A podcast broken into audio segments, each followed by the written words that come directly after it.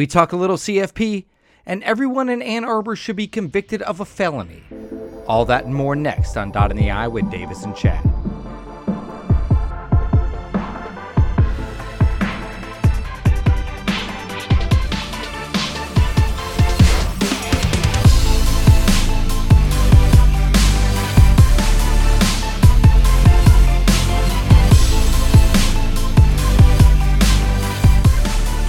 What's up, Buckeye Nation, and welcome back to Dot in the Eye with Davis and Chad. This is episode 52, and we are coming to you after a narrow, ridiculous, and crazy victory over Maryland in College Park last weekend, 43 30.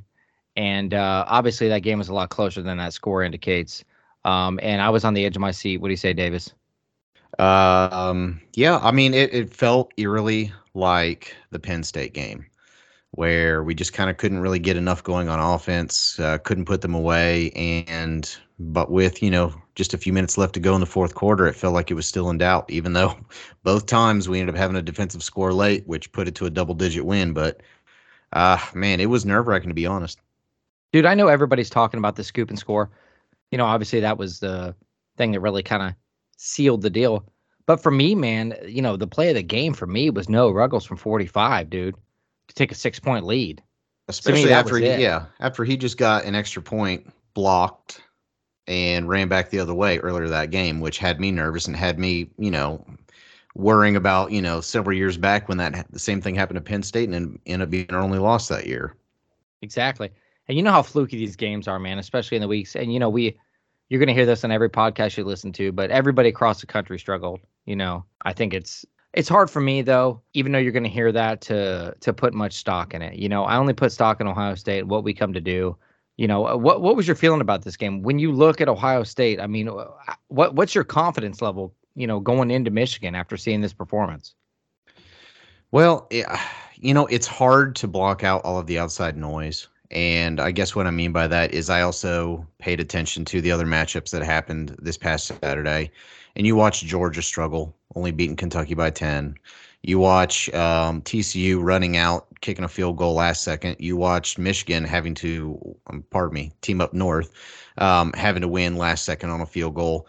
Um, Tennessee getting absolutely curb stomped. I mean, you know, it it felt like a survival day. So in the grand scheme of it, you know, we did what we needed to do and we survived and moved on. So I'm happy about that. But at the same time, uh, you know, I think it's the first time all year that I was truly kind of disappointed in the defense. And there's one play in particular in that game that really bothered me, and it's when Maryland went forward on fourth and goal, and they basically kind of shut down the play, and um, Taulia or whatever his name is is uh, scrambling out to the right, and last second throws it to uh, to uh, Johnson or Jacob Johnson, whatever his name is, in the end zone uh, and ended up scoring that touchdown, which brought it back to a, a, single score game. And that's a play you just can't let that happen, man. In the window, he fit that in there, but that one bothered me. And the defense just gave up a lot more big plays than what I was comfortable with seeing. I had a big problem with the corners constantly, uh, constantly playing ten yards off coverage, and they kind of dink and dunked us, and that's why they were able to maintain a bunch of these drives and get so many yards on us and put them in position to score uh, down in the red zone. So I don't yeah. know how much of that is looking forward. How much of that was a bland scheme that we played? How much of that was lack of effort, lack of execution? It, it was probably a combination of a bunch of things, but I definitely came out a little more worried about the defense than anything. I was more disappointed in the scheme. You know, you talked about you weren't sure if it was lack of effort, if it was scheme. I think it was scheme. The reason I'm saying that is because, you know, we controlled the run all day long. They were not running the ball on us. They were, however, throwing the ball, like you said, dinking and dunking us all down the field. So that that was my thing. So if that's happening, why are you playing such a weak zone? That's what I don't understand. You know what I mean? Why are we not tightening that up? Or or do does he just really feel that we're not good enough to to sustain that kind of you know, I mean that that kind of defense. I, I really don't know what the answer is. Yeah, it's a good question. I don't know again if part of this had to do with he just didn't want to get beat over the top because uh, they do have a pretty decent quarterback and some good wide receivers, uh, or if it had to do. I I don't know, man. I'm I'm sure there had to been some sort of legitimate reason why that was the case and it wasn't adjusted. Um, that's the thing. I mean, you know, maybe we start out the game that way, but if they see what's starting to happen, then uh, we figure some mid-game adjustments would happen and they'd start playing up because they did it a few times, and every time we did, uh, the defense looked a lot better. Um, yeah. So I don't know if I don't know why they didn't really make an adjustment. Uh, in my opinion, that game shouldn't have been that close. I mean, some different things had to happen, like that fourth and goal touchdown they had. Um, we were supposed to go for it uh, after scoring another touchdown late, go for two to put us up 14. Instead, we have a, a delay a game or a false start or whatever. We get backed up. We decide to kick it anyways, which still was pointless because I would have put us up 13 when really 14 was more important. So then we kick it, get it blocked, gets run back, and now we're only up by 10. So then when they come back down and score a touchdown, it's a three point game instead of what could have been still a seven point game. And that completely changed kind of the mood and the in the in the feel of the game when we should have been up by two touchdowns. So there were some weird things that happened in that game that kind of kept it close late. Um, a lot of it self-inflicted wounds that that we continue to do to ourselves sometimes. But you know, I, I am not looking at this game as a total failure. Um, I think you know seeing Dallan Hayden come in and basically get 140 yards plus rushing and three touchdowns all in the second half gives me a lot of faith that we he's someone we could possibly put out there this week. Uh, are you are you confident? With. A lot of the chatter going around Buckeye Nation and around Twitter is that they think that it's safe to say that uh, TreVeyon Henderson would now be the number three running back on the team. Are are you comfortable with that statement? No, I don't think he's number three. I think due to injury, he's just not productive. Um, I think his vision and the fact that he dances too much in the backfield has kind of hurt him a little bit this year. But he's not been 100% for many for many weeks. I don't care how many games he's played lately. Uh, he's not been healthy since before um, before our bye week, so he's not the same player it's not that he's like the third best. He's just he's hindered. And Dallan Hayden is definitely a lot more capable, a lot more fresh, um, a lot healthier uh, at this current time. So that's I think what they're probably getting at. But I mean, Trey's still one B or one A or however you want to put it. I'm gonna disagree. I think Trey. I think he's soft as dryer sheets, buddy. He is soft. I've never seen a softer running back since Beanie Wells, and I mean that. He may have all the talent in the world, but I don't know where he lost it at because this whole dancing around, he hits no hole hard at all. He has no force coming through the hole.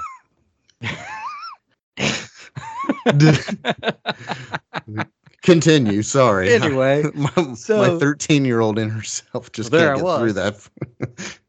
He's kind of angered me, man, because I saw these glimpses last year, and I thought he was just going to be this dynamo, and he just hasn't turned out to be that. Even when he was healthy this year, like he immediately slipped into that number two role. We talked about it earlier this, you know, earlier this year.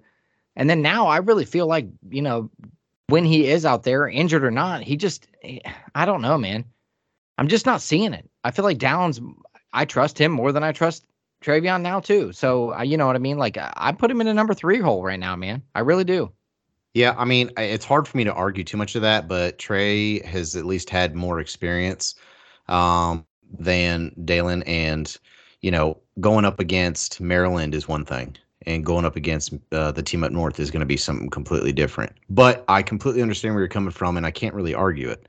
So uh, I don't want to spend too much more time on this Maryland game. Obviously, I think overall we both were pretty disappointed overall, but still happy to eke out a win because what's more important was not the Maryland game, was not the previous 11 games that we've played up to this point. It's what's happening this week. And that's the CFP. Um, so we'll do the CFP. Yeah, we'll do the CFP, but we're gonna we know what we're gonna spend most of our time on. So do you have the list in front of you, or you want me to read them off? I do. Go for I it. I do. Um, okay, I'll start you off here. Um, we're just gonna do the top ten, uh, like we have been since you know after the initial one came out. But uh, coming in at number ten, uh, Tennessee, after they got just absolutely killed by South Carolina, so they dropped to 10. Oregon's at number nine. Clemson at number eight. Alabama, number seven. USC, number six. LSU, number five. And we'll talk about that. TCU, number four. Ew. Number three. Ohio State, number two. And Georgia, number one. So does does anything about what I just said surprise you? Honestly, no. I mean, that's I think you have a better case for USC being ahead of LSU, but I think it's irrelevant where you put LSU right now. Um, I- you could I put LSU so, at number four, and it's irrelevant. I mean, I believe so too. Uh, USC to me controls their own destiny with the conference title, and as long as Georgia wins the SEC, Right. Yeah, I mean we we can get into some of the crazy things that could possibly happen, but this week is going to uh maybe not too much chaos there. I mean, potentially yeah. I mean, USC has Notre Dame this week, and that's not going to be some cakewalk game with the way Notre Dame's been playing lately.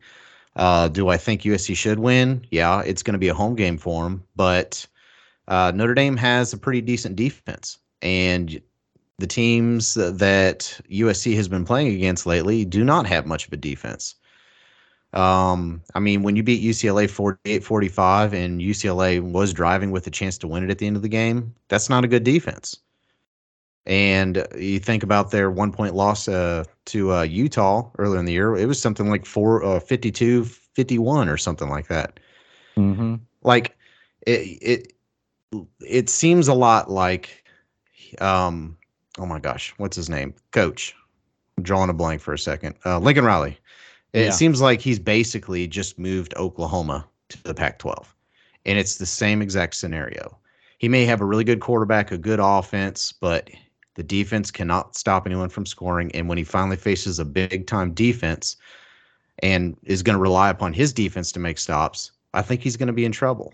Do I think they deserve where they're at? Yeah. I mean, they, they've done pretty well and they have a Heisman style quarterback in Caleb Williams. And, you know, they're, they're starting to become more nationally recognized, but I think they're going to get found out um, within these next two weeks. They got Notre Dame and then potentially Oregon. And I'm, I find it really difficult to think that they're going to get through both those games unscathed. You could be right. So here's my question for you. This is the one I've been waiting to ask you. I got all kind of freaking arrows drawn all over my paper and like swirly marks and stuff like that, but it all leads to this question. Say Georgia wins out, of course.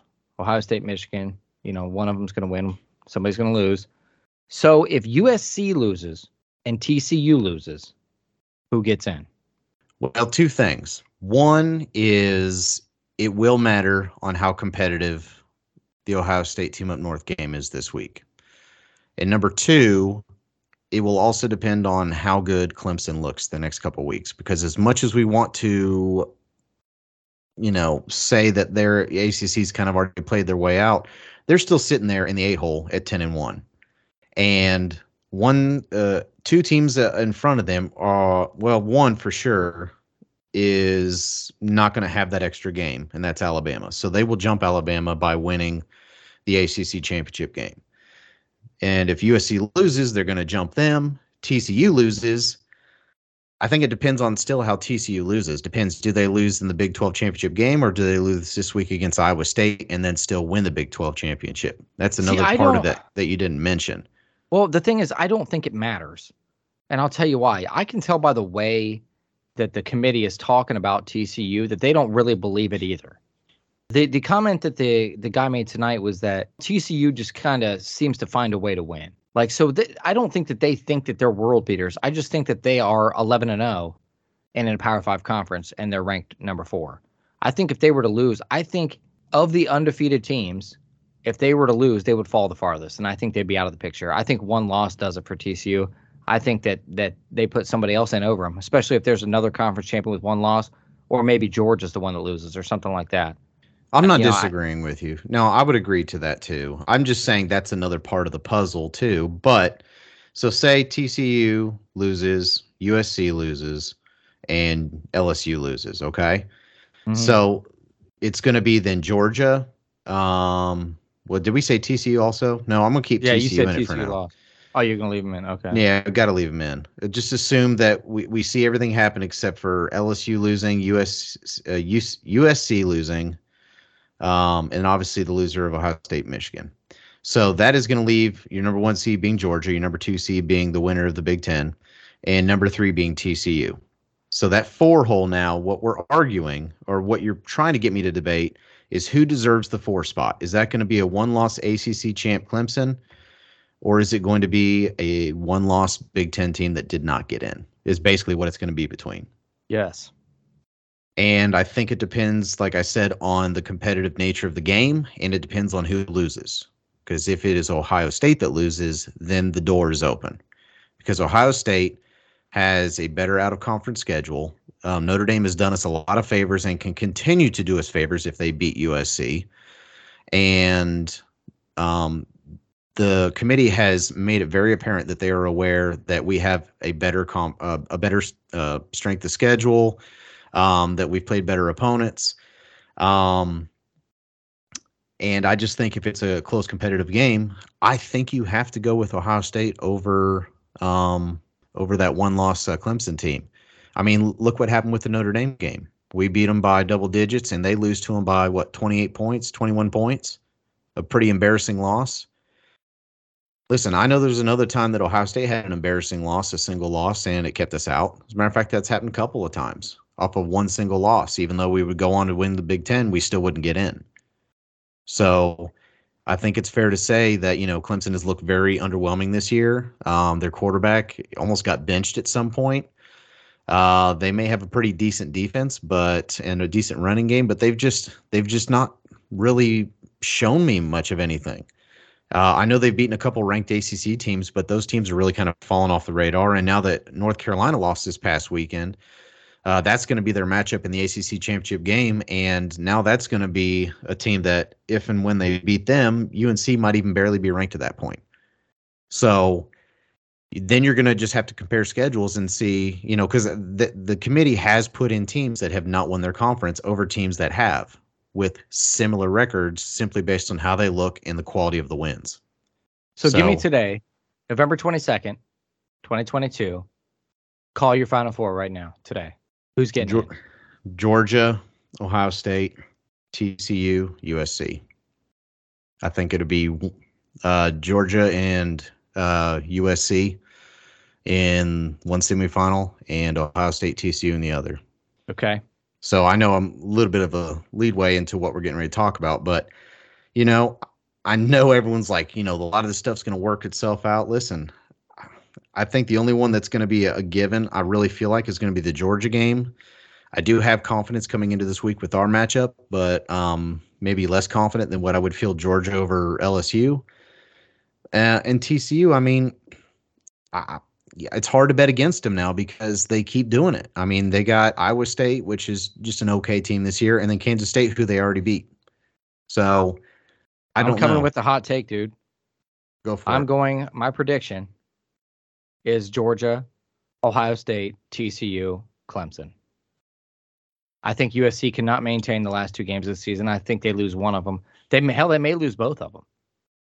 I don't know, but I don't think USC goes unscathed through the rest of the season. Um, I think LSU will be automatically beat out by Georgia. I think Alabama can't get in no matter what happens, and I think Clemson wins out. Um, wins their conference and ends up having to be the team that goes in because I think their resume versus Michigan would be stronger and they'd get in. So let me throw this at you. One last thing on the CFP, and then we'll get towards what everyone wants to listen to. But what happens if LSU wins that game? Absolute mayhem. because absolute mayhem. At this point, you've had some other teams fall off. That LSU Tennessee comparing that argument is out. Right. So LSU no longer has to worry about that. And if LSU wins as a two loss team, man, I know you said it before, and I really said it was really hard for a two, a two loss team to get in, but I don't I don't see them leaving them out. No, they'll be in. But what I want to see happen is LSU wins, puts a loss on Georgia, and USC wins out, and Clemson wins out. That's what I want to see. So you got well, USC champion with one loss, Clemson champion with one loss, Georgia one loss, non conference champion, and you got LSU a two loss SEC champion. Who the heck's getting in there? Uh, that, that's um, going to be tough, dude. Yeah, I mean, I guess I'm not rooting for Georgia, but really, I would rather not see some chaos at that point. Plus, you know, if we really want to prove we're the best team this year, we want to be able to have a shot at Georgia, and I would prefer that shot to be in the national title game.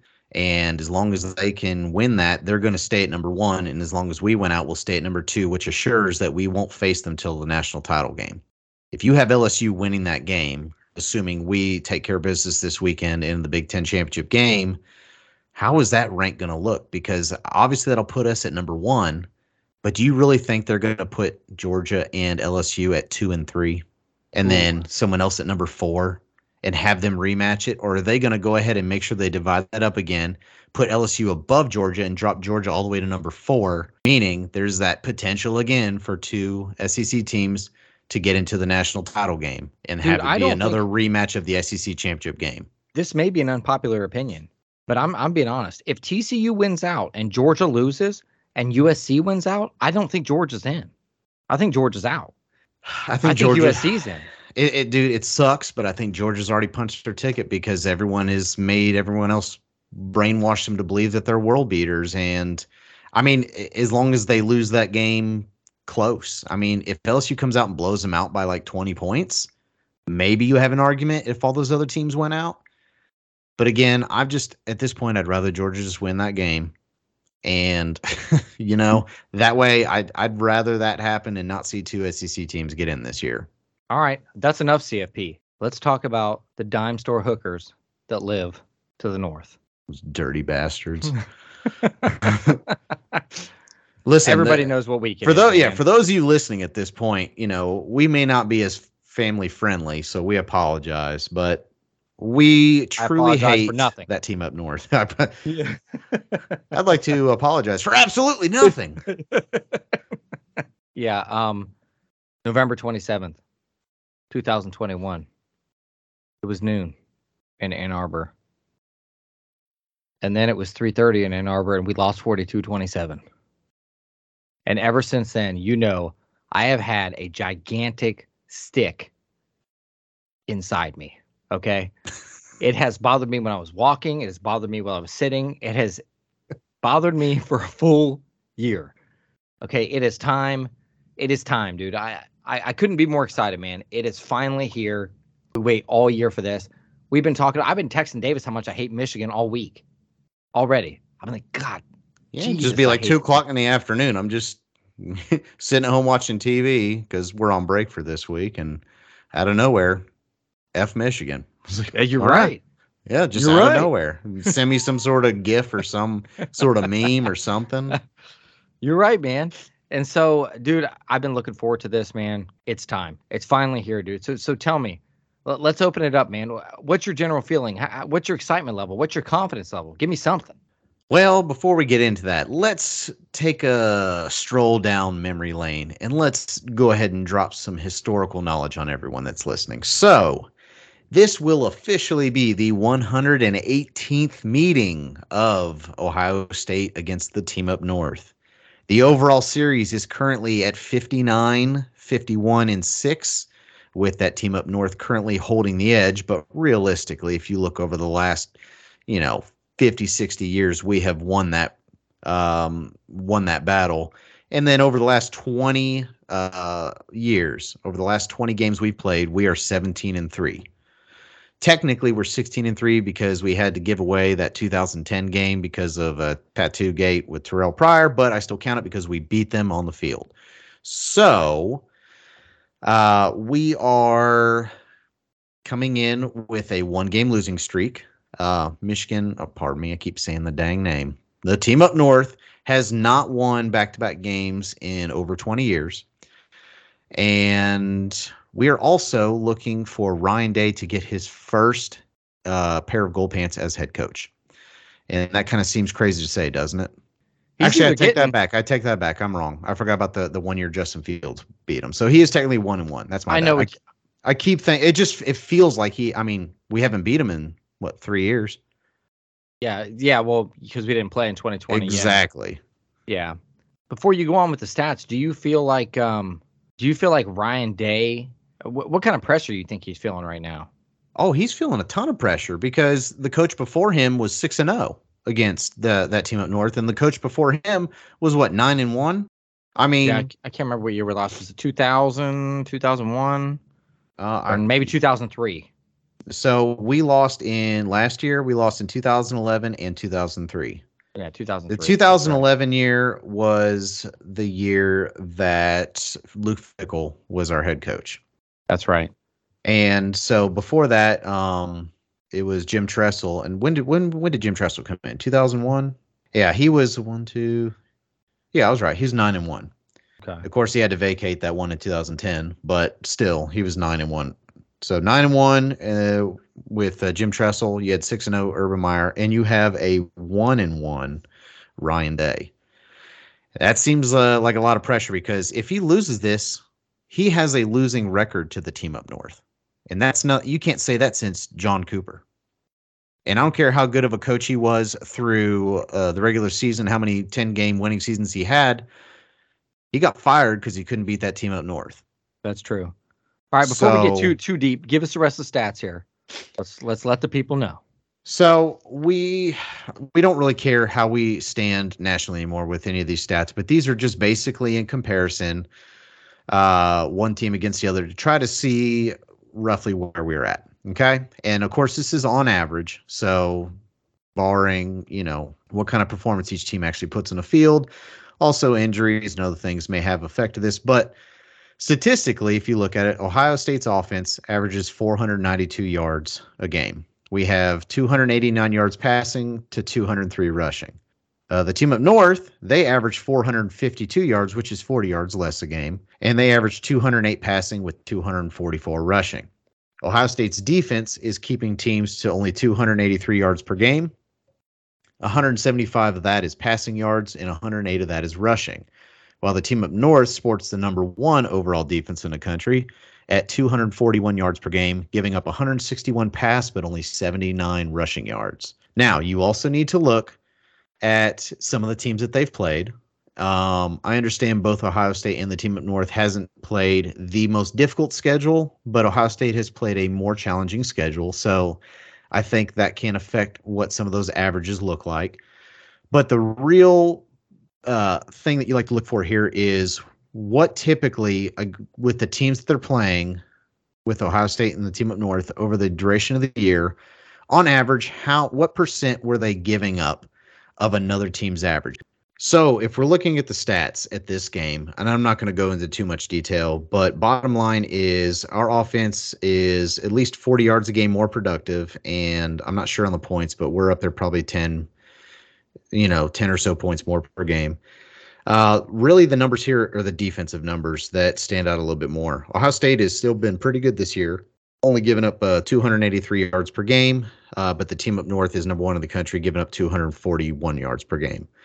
The tendencies this year is that Ohio State only gives up, uh, or that, not only, but they give up 94% of opponents' passing yards and 83% of opponents' rushing yards. Those numbers are okay, not great. I know our defense has looked good, but also, if you look based upon what their opponents average, you know, we're, we're keeping them under their average, but um, the rushing total is the only the one that's probably more impressive at 83%. Uh, the team up north, however, has done a much better job, at least in regards to their opponent's average, only giving up 82% of passing yards and only 75% of rushing yards. So the real battle here is going to be not as I think it's going to be a different story than it was last year. Um, and what I mean by that is last year it was the story was Ohio State's offense. Uh, I, I apologize, Ohio State's defense against the team up north's offense, right? So uh, the team up north was able to run it all over us. Uh, we were unable to get off the field. Uh, the we just pre- pretty much got snowplowed, and I do not think that is going to happen this year. I think the difference this year is going to be what is the team up north's defense going to go or do to Ohio State's offense this year, and I think that's going to be more telling of the result this year. What do you think? Well, I think the keys to this game, um, to be totally honest with you, man, a couple things. Number one, the health of our team, mainly CJ Stroud. Um, I think we could maintain a running back if if uh, Dallan Hayden's really the only guy that we end up carting out there. I th- I still think we'll be okay. Like I, I'm not as nervous about that. I am nervous about CJ because, dude, he has not looked right for a few weeks. I don't know. I don't know if it's mental. I don't know if it's physical. I don't know. I mean, obviously he's limping last game, but I don't really know the true story of his health, and I, you know, nobody ever would, thanks to Ryan Day and his close to the vestness uh, that he has. But I think the key is CJ's health, our attitude going into this game, because that that means everything, dude. Your heart, your attitude means everything, especially in this game. Okay, and I'm not going to say that attitude and heart are going to win every football game you play, but this rivalry is different. This game is different. And I think the team that holds onto the ball, doesn't turn it over, the team that comes to play, And honestly, CJ's health mixed with Ryan Day's play play calling, because dude, I have not been a fan of Ryan Day's play calling, especially in the first half here, um, for the second half of the season. So I'm hoping that he's going to clean that up this game. But dude, I see this game. I'm being honest. I know we talk about it. We chirp back and forth all year about it. Dude, I think this is going to be a tight one. I think it's going to be a tight one. I don't see either team blowing the other team out. I just don't see that. Now, I would hope, I hope we come out and score. I hope we beat them freaking 135 to nothing. And then I hope that we call the cops on them and they all get arrested because they got warrants. I hope all that happens. But most likely, I think this is going to be a close game, dude. I, I think it's going to be decided within a score. So you bring up an interesting point about the Felonies? game feeling like yes, oh, that too. Sorry. well, you bring up an interesting point about the game feeling like it's going to be close, and I agree with you. And it's not because we don't have faith that we can win the game. I think realistically, we've been spoiled uh, the previous handful of years before what happened last year. Okay. So let me run down some of the most recent scores, even over the last 20 some years. Okay. You have Ohio State winning starting in 2001, 26 to 20, winning 14 to 9, uh, winning 25 21, 42 39, 14 3. Um, I'm skipping over a couple big ones, but realistically, listen to how many of the more of these are close 26 21, 42 41, uh, 30 27 in double overtime. Um, you know, 31 20. Uh, there's a few other ones in there. So I've listed off over 10 scores, and all of those were single, uh, were, you know, single digit wins, okay, or one score wins. And a lot of those were really close. Even though we've won these, that's been the difference is that we've won those close battles. Now, up until 2017, then we won 31 20, then we won that 62 39, then 56 27. It felt like we just were starting to blow them out all the time. And that's not actually realistic for what we've done over the last 20 years. Sure, we've won 17 of 20, but not all of those have been blowouts. I mean, I can recall how many of those games me and you sat in, on the couch and watched, and we felt like we were going to lose up to the last second, and then we pulled it out. I mean, I remember Rich Rod or or, or wasn't Rich Rod, maybe might have been Rich Rod that went for two.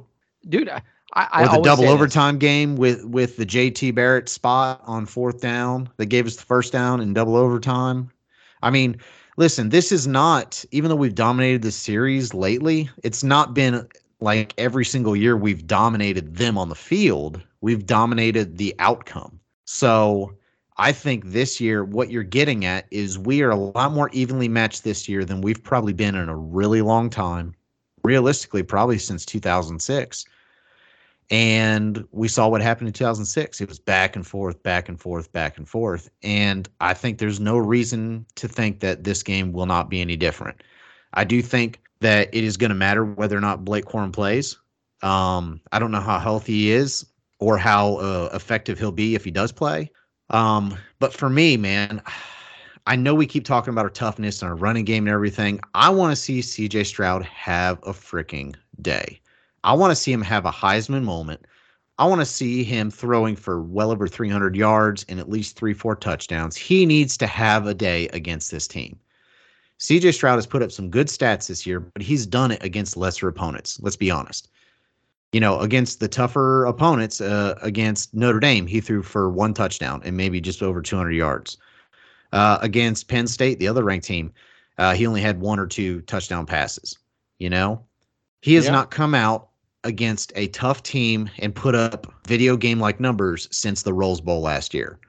And I think we need some sort. I don't think he can put up those numbers again against uh, the team up north, but I think we need just a real, real tough game out of him. And I'm not saying that that's necessarily what has to happen to beat them, but I think that it's important that he has that game. And you know, I, I that's what I've been waiting for all season to see out of him. I don't know about you. I don't know, man. CJ has been a mystery to me. You and I have had many conversations behind closed doors here about CJ Stroud. He's kind of like I don't know, man. He's like that hot girl in uh, in high school that like maybe gives you the nod and maybe and then like the next time you see her, she's like, you know what I mean? gives you the gives you the cold shoulder. No, that's never happened to me. that's never. Well, the thing was when I thought I was getting a nod from the hot girl, they were like actually talking to someone behind me, but it seemed like right, yeah, at the time that it was going to me. And yeah, that's what CJ's like to me, man. He's he's just kind of like gives you that little glimpse here and there. And I know he's a Heisman contender, and I'm not saying he doesn't deserve it. He's a great kid, great quarterback. But like you said, I'm just looking for that defining moment in his career. When is that going to come? I hope it comes this weekend versus that team up north because I'm telling you, man, he, he's got to put a stamp on his legacy here at Ohio State. He's a good quarterback. He's put up great numbers, but he hasn't really he hasn't really come over the the cusp yet, man. I want him to have this legacy at Ohio State to where he can beat Michigan, possibly put another Heisman in the trophy case at Ohio State, and maybe win a national title. You know what I mean? That's what I want to see out of CJ. I'm waiting on him to erupt, and he just hasn't done it yet. Yeah, dude, I can't disagree with you. Um, he's definitely, I'm not going to say underwhelmed this year, but he's definitely not kind of lived up to as much hype as what he did last year, uh, at least towards the end of that year. Um, now, I will tell you this, and I, I don't know if I've actually been saying on the podcast, but um, we have a completely different offense this year, believe it or not. I, I don't think we're as explosive as we were last year, but I think we're more efficient. Does that make sense? So yeah, because Ryan Day has put more focus on trying to be balanced. Well, when I say more explosive, right? Well, so when I say more efficient, we're better at third down conversions. Uh, we are scoring more in the red zone, and it's funny because we're actually tied for first in the country in points per game, but we're t- what eighth or tenth in the country in yards per game. So what right. does that tell you right there? That tells you we're more efficient this year, but without being as explosive, we also are more um, more at risk of getting off the field quicker, of third and outs happening of you know not being able to constantly hold on to the ball as much. Um, I mean, we're averaging probably over 50 yards a game less than we were last year, and we're about right at the same uh, with points per game. So I think we're more efficient, but we're not as explosive, and that's why we've seen some stinkers out of our offense this year. Uh, some of them not really as much our fault, but there's been a handful of games, uh, even ever since the bye week, we've just not really been the same. And I don't know if I can necessarily blame that on the lack of the running game or with the play calling. Uh, I don't even know how much of all of this really even has to do with we're so looking forward to this this rematch that it's kind of we've kept our eye off the prize a lot and then all of a sudden we're just going to put everything into this game like a lot of this really has the same feel of the revenge that we wanted against clemson doesn't it it does. But I have a hard time believing this. You know, tell me what you think about it. I have a hard time believing athletes playing at this level, coaches coaching at this level. I, I just have a hard time. Every every year we talk about the same thing. We're looking ahead. We're looking ahead. Blah blah blah. We're sleeping. We're sleeping. Sleepwalking through it. I don't think that happens. I really don't. At this level, dude, you can't tell me. It's been it's it's been talked about for a hundred years. Oh, well, they're just looking through the Dude, they know they can't do that. Ryan Day knows you can't do that. CJ Stroud knows you can't do that. They know that. And that's what concerns me about the offense. That's what concerns me about the play we've had since coming back from the bye week. We know we can't do that, yet we're doing it. And yet every year we talk about, oh, it's a trap game. And they're probably just looking ahead. These guys are smarter than that, man. They've been playing football their whole lives. Ryan Day's been coaching football and played football his whole life. I mean, they know that you can't look ahead and they know what these kind of weeks bring on you. That's why I'm concerned about the health and also the play calling of our team right now. That that's where I'm at with it. That's why I think the game's going to be close. I think Ryan Day does have some things up his sleeve. Probably he's going to roll out. We probably haven't seen, and he's probably. Ha- I mean, he has to. He has to have a different plan for Michigan than he did last year for sure. And I'm sure he's saving something in the bag.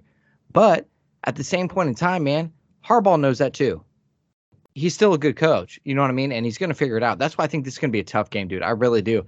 And I just hope that we can see some of that heart I've been wanting to see. I've been complaining about it all season long. All season long, I've been saying it. We just don't have the heart. I just haven't seen it yet. So I'm hoping that we can put together a team performance that encompasses all that. This this is the day to put it together. This is it. 42-27. Don't forget it. Um, let me ask you this. No. Uh, for, okay. well, first of all, isn't it isn't it funny how spoiled we really are because here we are probably doing a lot more complaining than anything else yet we are 11 and 0 number 2 team in the country with a chance to get to the CFP after this weekend. I mean why? if you're if you were born in the 80s you're probably still listening to this podcast. If you're born in the 90s or after, you're probably not listening to this podcast because you know what? I, I stand by this. You and I have talked about it. It's generational. You guys haven't lost that much, what, three or four times since you've been born have you lost to Michigan when you can remember it? Right. You know, those of us that lived through the '90s, man, it was tough. It was not pretty. No, it, was, not pretty.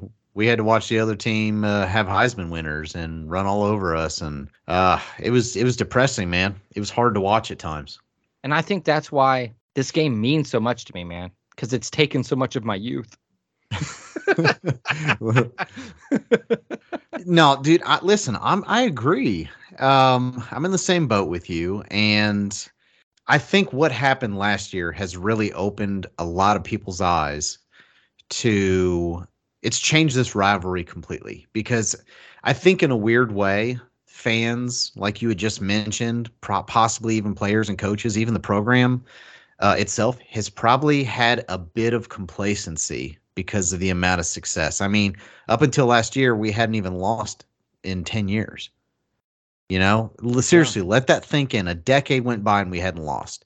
Do you not sit there and think that there is? I'm not saying they don't get it for the game. They're not amped and hyped, and you know we spend time every week practicing against that team, no matter what week it is, and we have the the game clock to, you know, count down to game time, and I get all that.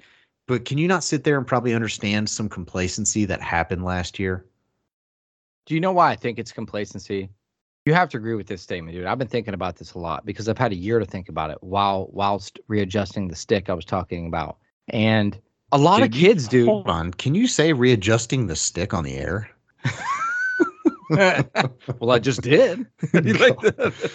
so here's the thing, man. And it may be something that a lot of people don't think about, but I think it's different. This is why I'm saying it's on Ryan Day to get this team up for this game because everybody's like, man, it's you know, it's the team up north. It's the team up north. We should be up for it. A lot of these kids aren't from here, man. They went to Ohio State. That's fine. They're learning the rivalry. They're learning it. They're just now getting into it. Some of these kids, you know what I mean? We're not recruiting and keeping as many Ohio players as we used to. These kids are from all over the place. So maybe they don't buy into the rivalry the same way that someone from here does. You know what I mean? That's a really so I feel point. like yeah, I feel like that has something to do with you know the the level of excitement for this game and i think that's why the coaches kind of push so hard to like make this a year round thing where you're you, you know you're preparing for them all year long well we used to have a lot more players from the midwest on the team and over the last since urban really i mean we've really recruited the south and the west and you know we're getting a lot more players that don't understand this mid midwest rivalry while the team up north recruits a lot of midwest guys. And they've probably been tired of getting their butts beat in the last 10 years and i think the the tides flip just in regards to preparation for the game like true preparation of mental and physical and everything and i think what happened last year was the wake up call that has changed everything for this everything. And i'm not going to say this is another 10 year war between woody and bo but this feels different than 2006 to me. This feels different than the last 10 years. This feels like someone's going to be coming out of this game in a body bag kind of thing. Does that, you know what I mean? Like, yeah, it's going to be me feels... because I'm going to have a stroke. you know, I am, dude. I'm going to be beside myself. Well, yeah, for those of you that don't know, Davis is coming up here tomorrow. We're going to watch the game together Saturday, and I'm going to be beside myself. Like, you know, you know how it is, dude. I'm going to prepare. I'm going to watch the documentary the night before. We are going to watch the documentary the night before. That is true. I'm, and we and we will watch the 2006 game dude, I'm going to bed. I'm treating it like Christmas, like we talked about, dude. I'm putting on my footy pajamas. I'm watching the rivalry. you go sleep in your jersey. Yeah. and then I'm getting up and ready to go, dude. You know how it is. We get up, we blast the fight song right off the rip. Hang on, Sloopy. Yep. As soon as it opens, yards. dude. Yep. Ready to oh, go. Yeah. And man, I'm telling you what, dude. If you are not excited for this year after last year, man, check your blood pressure or possibly, you know, be a fan of a different team because I'm ready to freaking go, dude. And before we get into score predictions and stuff like that, I want to ask you something. Yeah. Because I'm always going to ask you this. Give me your top two favorite Michigan memories. You sure you want you sure you want to phrase it that way? True. Give me um like when you think about the game and what the game means to you, what are the two things that come to mind? What are your favorite parts of Michigan rivalry week? Good question does it have to necessarily be part of the game or could it be no anything not. or whatever? Mine's not. Go on. Um i don't know man. Like yeah that's a long pause. I'll start yeah. with mine. Yeah. Um, why don't you start with yours? Give me a second there because that that's a good question and i don't want to give you just some half-assed answer that i'm not you know that i'm not feeling. So give me a second to kind of think on that. So my two things are this. I always remember my dad used to take me to Bob Evans before the game. Um, they had this Beat Michigan breakfast thing where the alumni band played and 1460 was there and they would like broadcast the radio live from there. We'd eat breakfast. Everybody hated Michigan. We all came together in that moment and it was awesome. We'd be chanting, you know, they'd be chanting F Michigan and the Bob Evans. I mean, a real family event. You know what I mean? Yeah, yeah. you know, and uh but I do remember that man. My grandpa went to that. Some of my uncles went with it. Like that was just it was just a thing that we did. And then also my other favorite memory when it comes to Michigan is my dad because my dad is an asshole and he dang it. in the 90s like I talked about when he when I was a kid his thing was when we would lose to Michigan he would get so pissed that he would take everything he owned that had Ohio State stuff on it and he would put it out for the garbage. He would take the flag, he'd bust it in half. I remember. You know what. I mean? Yeah, he Mhm. would like ch- ch- cram it in a trash can and he would put the stuff by the end of the street. And he would leave it down there for like a good two hours until he finally like, you know, calmed down a little bit and then he'd wait till nobody was looking, then mosey on down there and get it out of the trash. You know what I mean? But like still like it was that kind of stuff like growing up that way that that kind of made me fall in love with the rivalry and fall in love with Ohio State football more than anything. And um more, you know, not only do I hope we win the game, like I said, I, I hope the bus like runs out of gas in the middle of nowhere. You know what I mean? Stuff like that. Yeah. So I think the first one, like if I really think about the Ohio State team up north rivalry, uh, I really feel like every time I think of it, I think of mine and your friendship, to be honest with you, because we spent at an early age every year watching that game over at your dad's house. And then it slowly developed over into once you moved out and got married, then started to come over to your house to watch it. Uh, there was one year that I went to the game. Uh, you came up and I think tailgated with us for a little bit or did something, and then you watched it. No, I take it back. I think you were overseas when when that happened. But um, it, almost every opportunity we've had to watch the game, we have, with the exception of uh, probably you being overseas or when both my kids were born, were Yeah, the only times we've missed. So that's probably one of the main things that I think about, man. Because I mean, it's Thanksgiving. We we our family gets to come up, hang out with yours. We make it, you know, a whole three four day event. Um, so that that's always something I look forward to. And dude, it's just it, it's it's funny because you could ask any true Ohio State fan, would you rather go 11 and 1 and lose to Michigan or would you rather go 1 and 11 and beat Michigan? And it's always 1 and 11 and beat Michigan. And that's the dead honest truth. Because if we lose the game this weekend and say somehow we still luck into the CFP and even win it all, it's going to feel kind of empty to me, to be perfectly honest with you. Because I feel like in a weird way, this team again, the, the game against the team up north is even keel with winning a national title to me. I'm sorry, but it is. And maybe I took it for granted over those last handful of years, but after getting our asses kicked last year, I'm pissed off. And if I could, I would suit up and I'd go out there and I would probably grab someone's face mask and just get kicked out of the game immediately and run. But I'm fired up. And dude, you got to think how pissed off these players are in a locker room. You got to, I, I really have to believe they're going to come out and really try to right the wrongs from last year. I just, I, I, I'm struggling to find a scenario where they come out and they look like crap.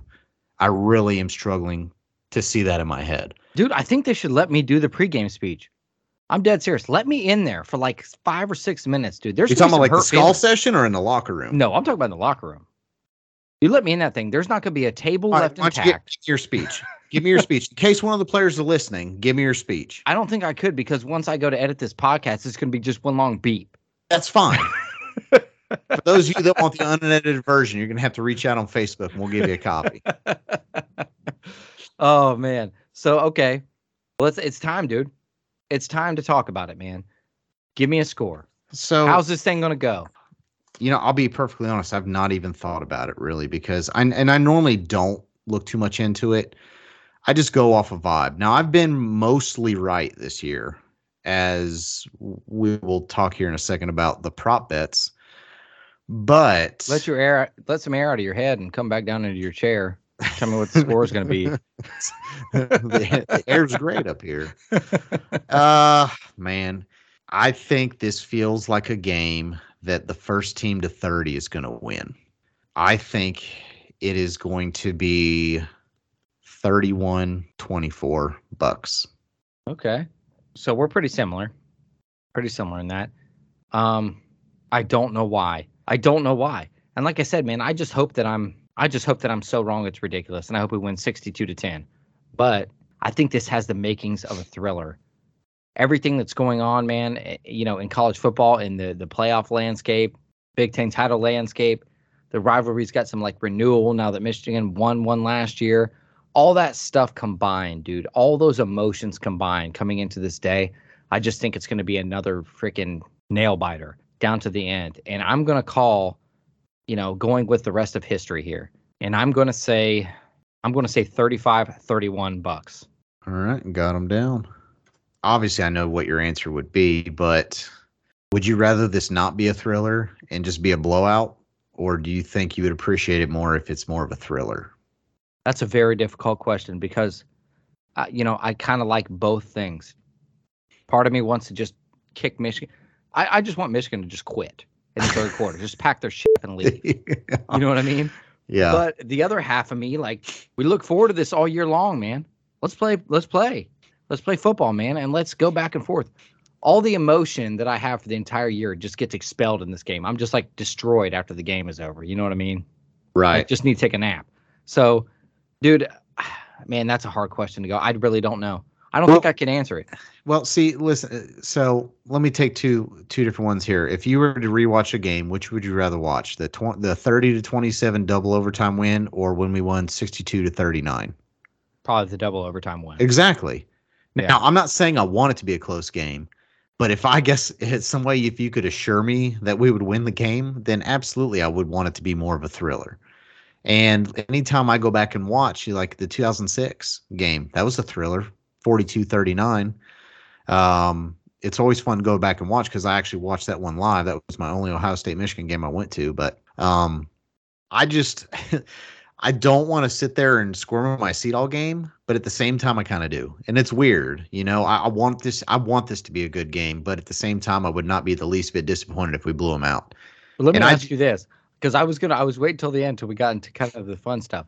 Let me at least ask you this because somebody asked me this and I, I went back and forth on it. Say right now, someone came to you and could guarantee victory for Ohio State. They could guarantee it. They could guarantee they win this game, they win the Big Ten, and then they win the national title game. But in order to do that, and everybody's gonna know it, by the way, everybody's gonna know it's you, and everyone's gonna know what you had to do to do it. Would you get a tattoo of Jim Harbaugh on your neck if you could guarantee victory and guarantee a national title in 2022? Um, it's got to be his face to a portrait.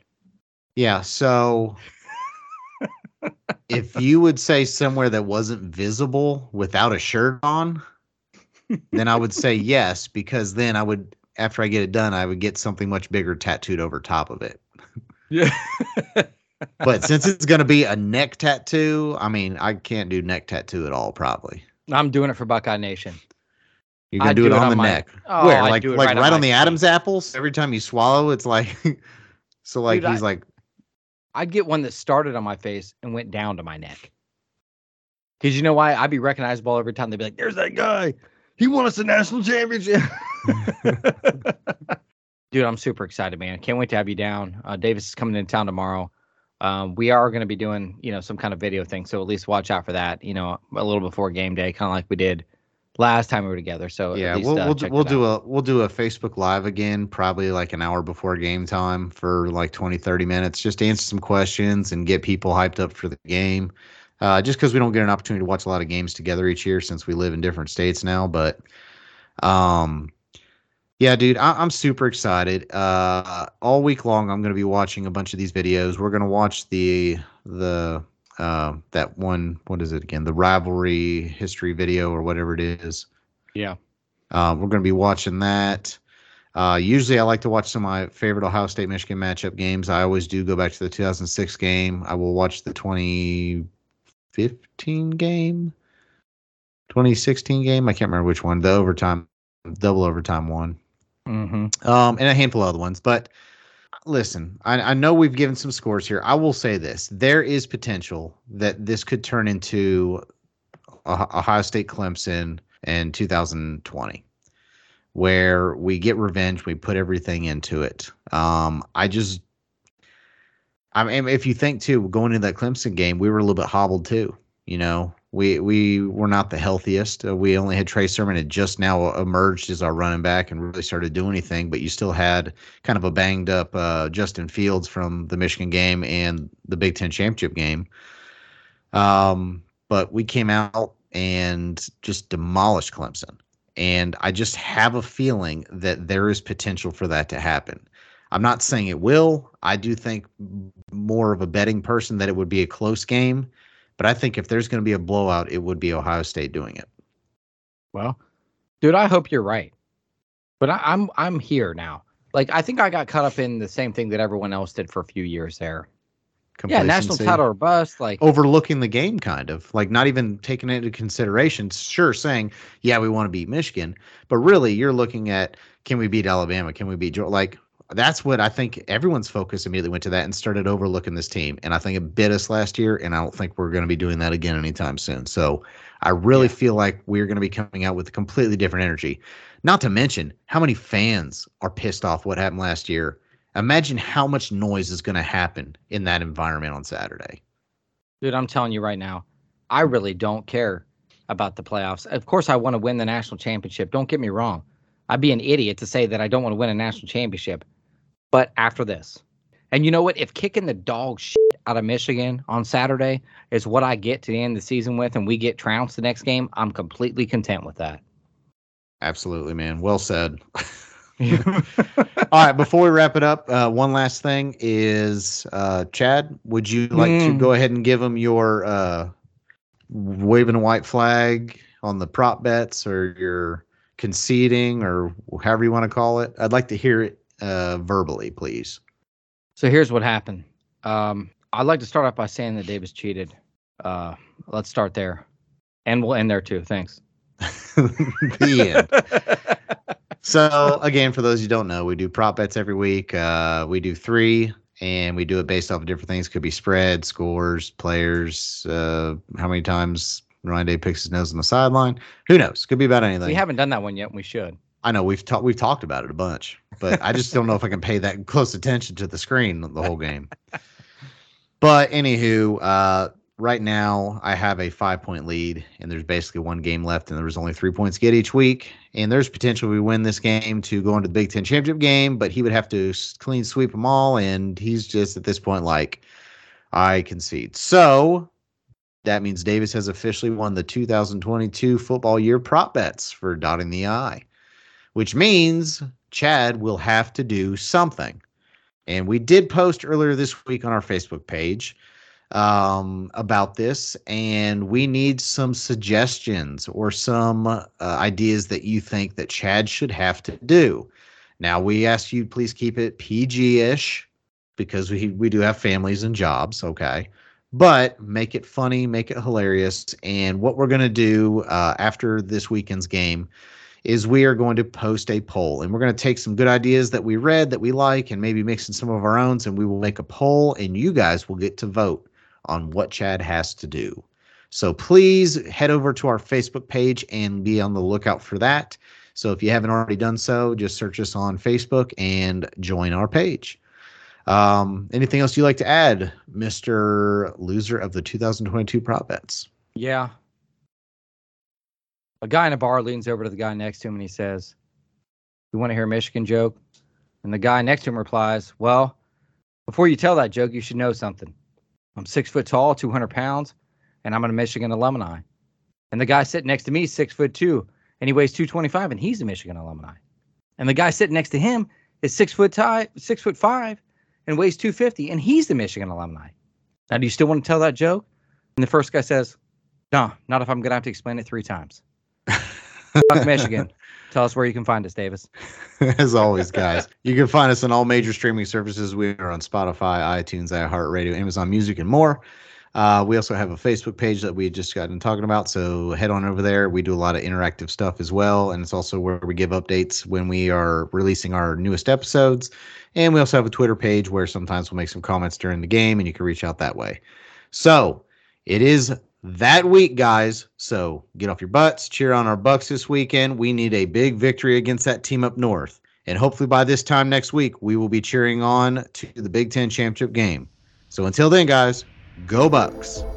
OH.